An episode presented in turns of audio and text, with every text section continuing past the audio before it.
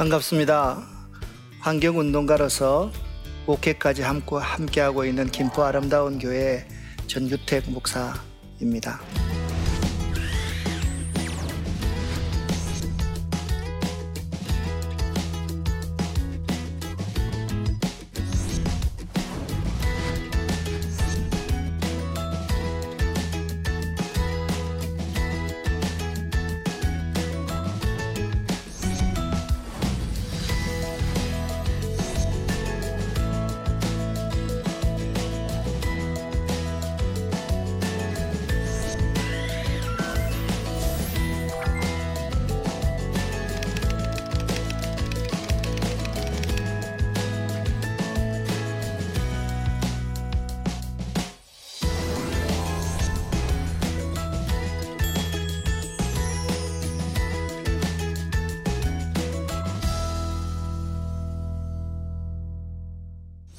환경이란 무엇입니까? 우리 주변에 펼쳐져 있는 자연을 환경이라고 합니다. 그리고 우리 생명체와 가장 밀접한 관계에 있는 세 가지, 물, 공기, 토양을 다루는 것이 환경 문제를 다루는 것입니다. 물과 공기와 토양이 오염되면 생명체가 살아갈 수 없습니다. 그러기에 우리들은 환경 문제에 관심을 가지지 않을 수가 없습니다. 여러분과 제가 믿고 있는 예수님, 이 예수님은 어떤 분이십니까? 자기 백성을 그들의 죄에서 구원할 자로 이 땅에 오셨습니다. 예수는 생명을 살리는 분, 생명 살림꾼으로 이 땅에 오셨습니다. 이 생명을 살리는 사역에 동참하는 사역이 환경목회, 환경사역입니다. 환경에 관심을 가지는 사람은 태초에 아담과 하와가 살았던 그 좋은 환경처럼 사람들이 그렇게 살아갈 수 있도록 돕는 자를 환경에 관심을 갖는 자라고 말을 할 수가 있을 것입니다. 인간은요, 이기적이고 개인적인 존재입니다. 자신만을 위해서 살아가기를 좋아합니다. 성경은 자기 자신만을 위해 살아가는 것을 죄라 그렇게 말을 합니다. 죄가 무엇입니까? 하나님 없이 내 혼자의 힘으로 이 세상을 살아가려고 하는 것, 이것을 죄라고 성경은 말을 합니다. 하나님은 자연을 아름답게 창조하셨습니다. 나무 한 그루와 잡초 하나에도 하나님의 손길과 하나님의 신성을 볼 수가 있습니다. 여러분과 제가 로마서 1장 20절 말씀을 같이 한번 읽어보겠습니다. 창세로부터 그의 보이지 아니하는 곧 그의 영원하신 능력과 신성이 그 만드신 만물에 분명히 보여 알게 되나니 그러므로 저희가 핑계치 못할지니라. 아멘. 나무와 산과 돌과 물과 바람과 태양 등에서 창조주 하나님의 능력과 하나님의 신성을 볼 수 있어야만 합니다. 나무는 사람들에게 좋은 산소를 공급해 주고요, 집을 지을 수 있는 목재를 제공해 주고, 아름다운 꽃과 또한 사람이 먹을 수 있는 열매를 제공합니다. 여러분 주변에 있는 감나무, 사과나무, 잣나무, 포도나무들은 사람의 유익을 위해서 산소도 주고 열매도 주는 생명을 살리는 자연입니다. 여기 그림을 한번 보십시오. 이게 뭡니까? 두릅입니다. 봄나물로 최고로 치는 두릅이지요. 우리들이 맛있게 먹고 영양가 있는 순을 제공받아서 먹는 이에게 즐거움과 건강을 제공하는 것이 여기 나와 있는 두릅입니다. 자연은 항상 상대에게 즐거움과 유익을 주는 삶을 살라고 우리에게 보이지 않는 메시지를 던지고 있습니다. 우리는 자연을 볼 때 강자의 논리가 자연을 지배한다고 생각하기가 쉽습니다. 그러나 자세하게 이 자연을 살펴보면 약자처럼 보이는 것들이 강자로서 자연을 지배하는 것을 알 수가 있습니다. 자, 보십시오. 약한 동물들이 자기의 몸을 강자에게 내어줍니다. 강한 자들은 약자들의 개체수를 조절해줍니다. 그렇기 때문에 먹이는 한정되어 있는 그러한 자연 생태계 가운데서 약자들이 자기의 꼴을 충분히 먹을 수 있도록 강자들이 그 개체수를 조절해 준다는 사실을 우리가 잊을 때가 많습니다. 모든 매체에서 강한 사자가 조그만한 동물을, 약한 동물을 사냥하는 것을 보여주면 그것이 사람들이 신기해하고 좋아하기 때문에 그런 것이지, 그 힘세고 용맹스러운 사자도 굶어 죽는 경우가 얼마나 많은지 모릅니다. 그러니까 자연은 강자의 논리가 아니라 알고 보면 서로가 함께 살아가는 상생의 논리로 이루어져 있다는 사실을 우리가 알 수가 있는 것입니다. 고린도전서 13장 여러분 잘 아시죠? 사랑장이라고 말을 합니다. 고린도전서 13장은요, 사랑이 뭐냐? 사랑은 상대의 유익을 구하는 것이다. 사랑은 상대와 더불어 살아가는 것이다. 상대를 잘되게 하는 것이라 그렇게 말씀하고 있습니다. 환경 목회라는 것은요, 어려운 게 아니에요. 환경 목회는 사람들과 더불어 살아갈 수 있도록, 사람들의 유익을 구할 수 있도록, 사람들을 잘 되게 할 수 있도록 돕는 도우미 역할을 하는 것이 환경 목회입니다. 이해가 되십니까? 자연의 원리는 그렇습니다. 자연의 원리는 항상 나 하나만 살아갈 수 있는 것은 자연의 원리가 아닙니다. 강자가 있어야지 약자가 있는 것입니다. 약자만 다 있으면 약자들도 먹이가 없어서 다 굶어 죽는다라는 사실을 우리는 잘 알고 있는 것입니다. 그러면 다시 한번 정리를 해보도록 하겠습니다. 환경 목회 사역이 무엇이냐? 따라해 봅시다. 공동체를 유익하게 하는 것. 여기 공동체를 유익하게 한다는 것은 사람만 의미하는 것이 아니라 사람과 짐승들, 동물들, 그리고 온 우주 전체를 유익하게 하는 것이 환경 목회입니다. 그래서 유익하게 하는 것, 이것은 힘이 들지만 반드시 누군가가 해내야 될 사역입니다. 힘든다고 내가 안 하면 아무도 안 하게 되고 서로 공멸하게 되기 때문에 공동체의 유익을 위해서 내가 힘들어도, 내가 고통스러워도, 내가 손해를 봐도 더불어 살아가기 위해서 상생하는 가치를 갖고 나아가는 것, 이것이 환경을 생각하는 목회입니다. 이 그림을 한번 봐주시기를 바랍니다. 아름답지요? 2년 전까지 제가 섬기던 교회입니다. 이 교회는요, 바깥은 온실입니다.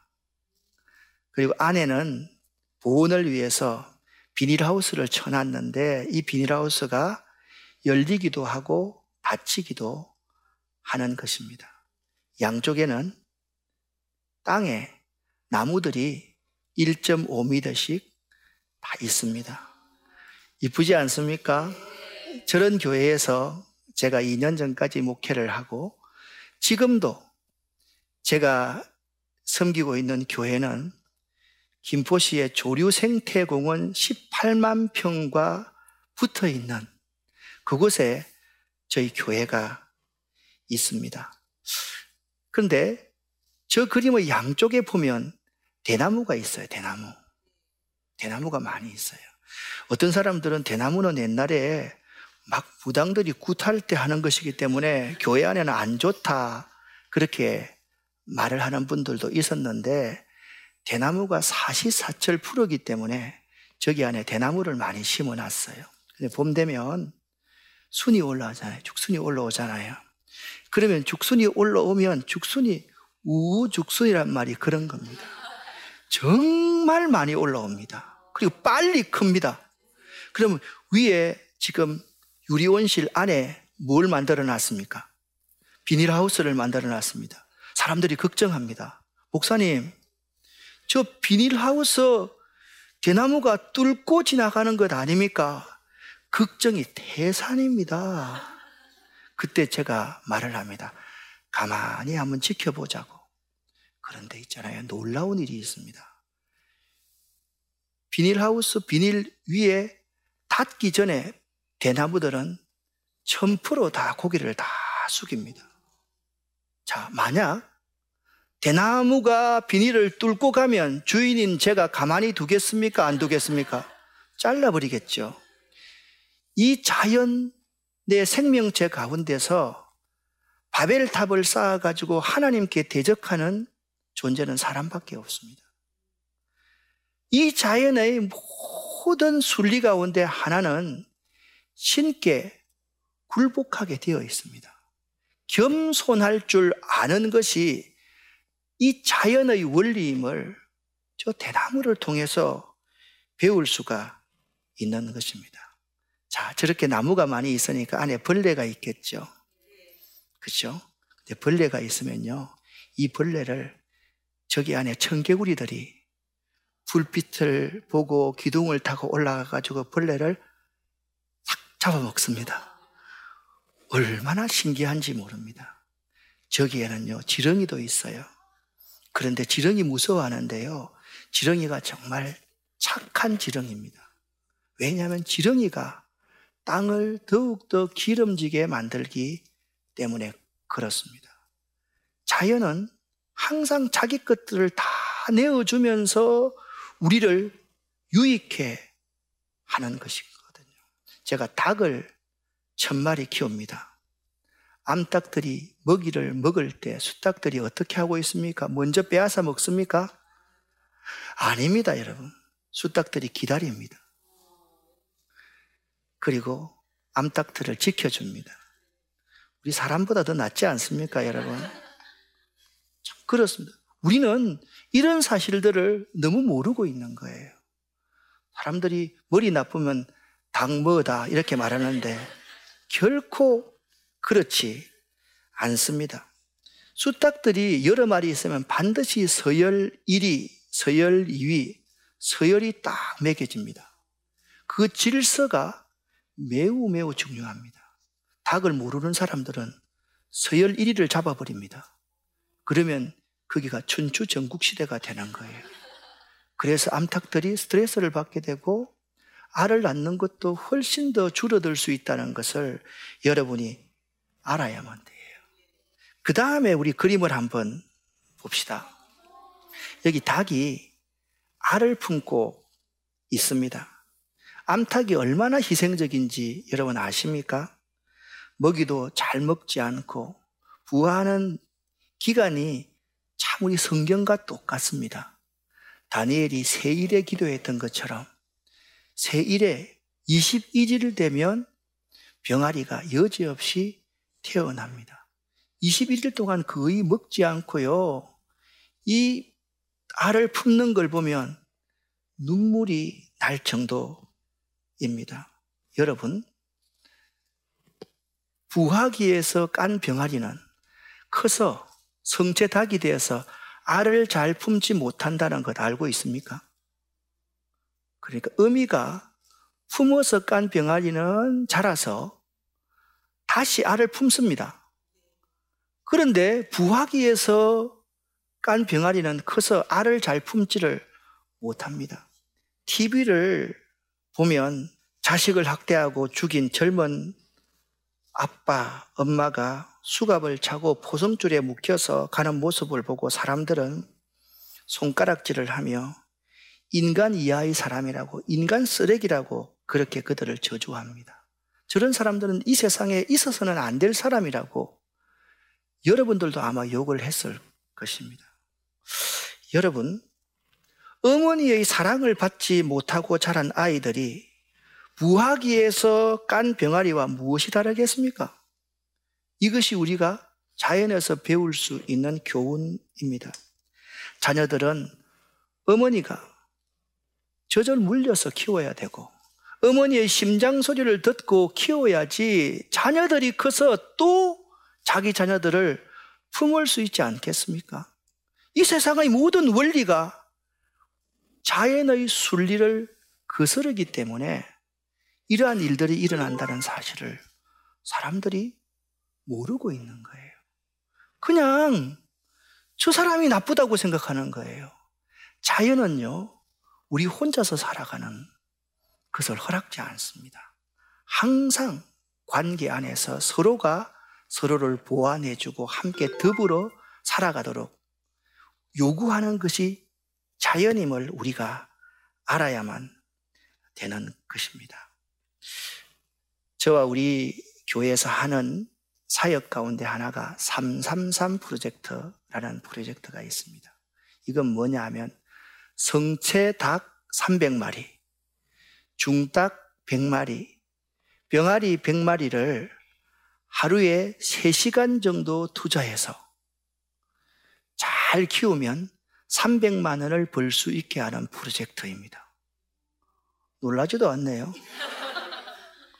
여러분, 300만 원을 벌기가 그렇게 쉽지 않습니다. 어렵습니다.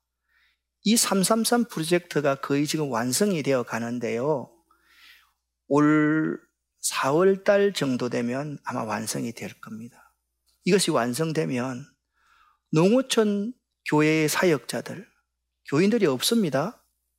그분들이 하루에 3시간 투자해서 자기 스스로가 자립해서 그 노인분들, 그 마을에 있는 사람들을 끝까지 섬길 수 있는 전도 사역자가 될 수 있는 거예요. 선교사님들도 이제는 한국교회가 자꾸 소멸되어 감에 따라서 선교사님들도 자구책을 마련해야 됩니다. 선교사님을 살릴 수 있는 길입니다. 외국인들이 우리 사회에 많이 들어와서 우리 형제로서 이제는 살아갈 수밖에 없습니다. 그들이 우리와 경쟁해서 이길 수가 있겠습니까? 우리와 공부해서 이길 수가 있겠습니까? 우리 언어를 따라잡을 수 있겠습니까? 그들을 도울 수 있는 좋은 프로젝트가 333 프로젝트 가운데 하나입니다. 환경 목회라는 것은 더불어서 상생하는 방법을 배워가고 가르쳐가는 것이 환경 목회입니다. 함께 살아야 되는 거죠. 내가 힘들고 어려워도 함께 살 수 있는 우리들의 마음, 자세, 태도가 매우 중요한 것입니다. 이제 교회들이, 그리고 교인들이 좀 다른 관점으로 살아갔으면 참 좋겠습니다. 자연의 원리, 자연의 원리에 순응하면서 살아갈 수 있었으면 참 좋겠습니다. 자연의 원리는 무엇입니까? 상생의 원리, 더불어 살아가는 원리입니다. 여러분, 자연은요, 큰 것을 요구하지 않습니다. 미생물들을 연구해 보면요, 미생물들은 중간자의 원리를 가지고 있습니다. 좋은 미생물이 5% 활동하면 나쁜 미생물이 5% 활동한다고 칩시다. 나머지 대부분은 중간자적인 원리를 가지고 있다고요. 무슨 말씀인가 하면 나쁜 미생물이 활성화되면 중간에 있는 90%의 미생물이 나쁜 미생물화 되어버립니다. 좋은 미생물이 활성화되면 모든 것이 좋은 미생물화 되어버립니다. 화면에 나오는 이 부분을 여러분과 제가 함께 읽어 보겠습니다. 내가 5% 정도밖에 되지 않는 작은 존재라 할지라도 우리들이 열정을 갖고 성실하게 살아가면 이 세상은 더욱더 살고 싶은 희망의 세상으로 바뀌어 갈 것입니다. 이것이 환경목회, 생명목회의 길입니다. 여러분, 자연의 원리는 나 혼자 사는 것이 아니라 더불어 함께 생명을 유지하면서 살아가는 것이다. 여러분들도 환경운동가가 될 수 있고 여러분도 환경 목회자와 함께 동력하는 사람이 될 수 있다. 이 점을 꼭 기억할 수 있기를 바랍니다.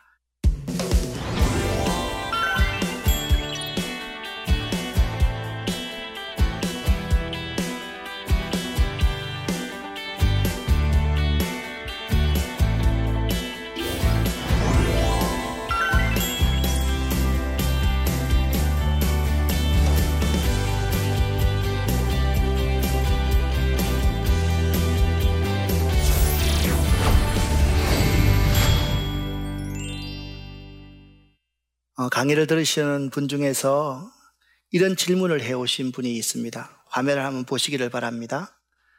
환경 목회를 하면서 가장 보람 있었던 순간은 언제인가요? 사람들이 공감해주고 저를 격려해 줄 때 정말 보람이 있었습니다. 환경 강의를 하고 또 환경에 대해서 나누면요, 제주도에서도 비행기 타고 올라오고 광주에서도 비행기 타고 올라오고 부산에서도 비행기 타고 올라와서 배우고 싶다고 하는 사람들 참 많이 있습니다. 그럴 때 가장 보람이 있지요. 환경 목회를 하면서 가장 보람이 있는 순간은 이제 하나하나 이루어져 가는 것을 볼 때 교만하지 않고 참 겸손하고 감사하게 됩니다. 아마 2월 내로 우리가 법인을 3개 만들 겁니다. 우리 복지재단, 사단법인으로서 환경단체를 등록하고 외국인들을 위해서 섬길 수 있는 3가지를 만들 겁니다. 아마 그 속에 우리 환경목회의 모든 정신이 다 담겨져 있을 건데 아마 그때가 되면 한번 눈물 흘릴 수 있을 것 같습니다. 2번째 질문 들어왔었는데요. 환경 목회를 포기하고 싶을 만큼 힘든 적이 있으셨나요? 그리고 어떻게 극복을 하셨을까요? 환경 목회를 포기하고 싶은 적은 한 번도 없고요. 제가 목회에 참 힘들었던 적이 있습니다. 교회를 개척하고 나서 2년이 되니까 70명이 모이더라고요. 독도 같은 데서. 좀 있으니까 상가 7층인데 사람들이 400명이 모여요. 그래서 제가 있잖아요, 내가 설교 되게 잘하는 줄 알았어요. 내가 정말 똑똑한 줄 알았어요. 정말이에요. 똑똑한 사람들만 오는 거예요. 그런데 어느 한순간 내가 어릴 때부터 그렇게 잘 알고 사랑하고 키웠던 그 아이가 저에게 반대 의견을 내면서 저한테 대들더라고요. 그때 제가 목회 그만두겠다. 그날부로 제가 오늘부로 아름다운 교회 사임합니다 하고 그만뒀습니다. 제가 그때 3년 동안 대인기피증, 우울증을 아내 몰래 알았습니다. 지금도 어느 순간에 되면 여기 안에 바위 덩어리가 들어있는 것 같은 그런 느낌을 가질 때가 참 있습니다. 그때 정말 힘들어서 환경 목회를 생각하지 않고 목회를 그만둬야 되겠다라고 생각했을 때 우리 교회 권사님들이 저 생일날 교회에서 생일상을 차려주기 시작하는 거예요. 그분들의 격려, 그분들의 사랑이 지금 이렇게 열매를 다 맺기 직전이 되었고 이렇게 좋은 영향력을 행사할 수 있게 되었습니다. 위로, 격려함, 사랑을 줌이 그 어려운 목회의 과정을 극복할 수 있었다. 그래서 지금 앞으로 어떻게 될지 모르겠지만 그때의 실패를 교훈 삼아서 절대로 내가 목회하는 것도 아니고 내가 환경 목회하는 것도 아니다. 모두가 그분의 은혜다. 그런 생각을 하고서 지금 열심히 성실하게 하고 있습니다. 고난은 죄 때문에 받는 고난은 맞아야 되지요. 그렇죠? 그런데 사명이기 때문에 받는 고난이 있습니다. 그것은 가서 힘들더라도 십자가의 길이라도 가야만 되는 것입니다. 내가 하고 싶어서 하는 것이 아니라 그분께서 이 일을 하라고 시켰다고 한다면 최선을 다해서 여러분과 저의 사명이 더불어 함께 살아갈 수 있는 이 세상을 만들어 가야 되지 않겠습니까? 그것이 여러분의 사명이 되었으면 참 좋겠고 나의 계속된 사명이 되었으면 참 좋겠습니다. 끝까지 제 강의 들어주셔서 진심으로 감사합니다. 고맙습니다.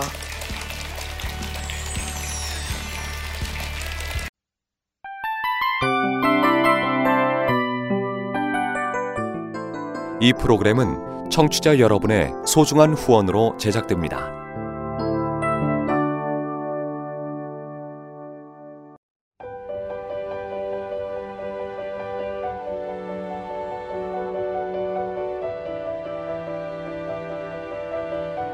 세상에는 수많은 교회들이 있지만 더 깊이 있는 말씀 강해를 찾기 위해 크기로만 교회를 선정하지 않습니다. 보다 좋은 영적 콘텐츠를 더 많이 나누기 위해 방송비를 받지 않습니다. 1년 365일 복음만 전하고 싶어서 우리는 광고를 하지 않습니다. 온누리의 복음을 땅끝까지 CGN TV와 함께 땅끝 선교사가 되어주세요.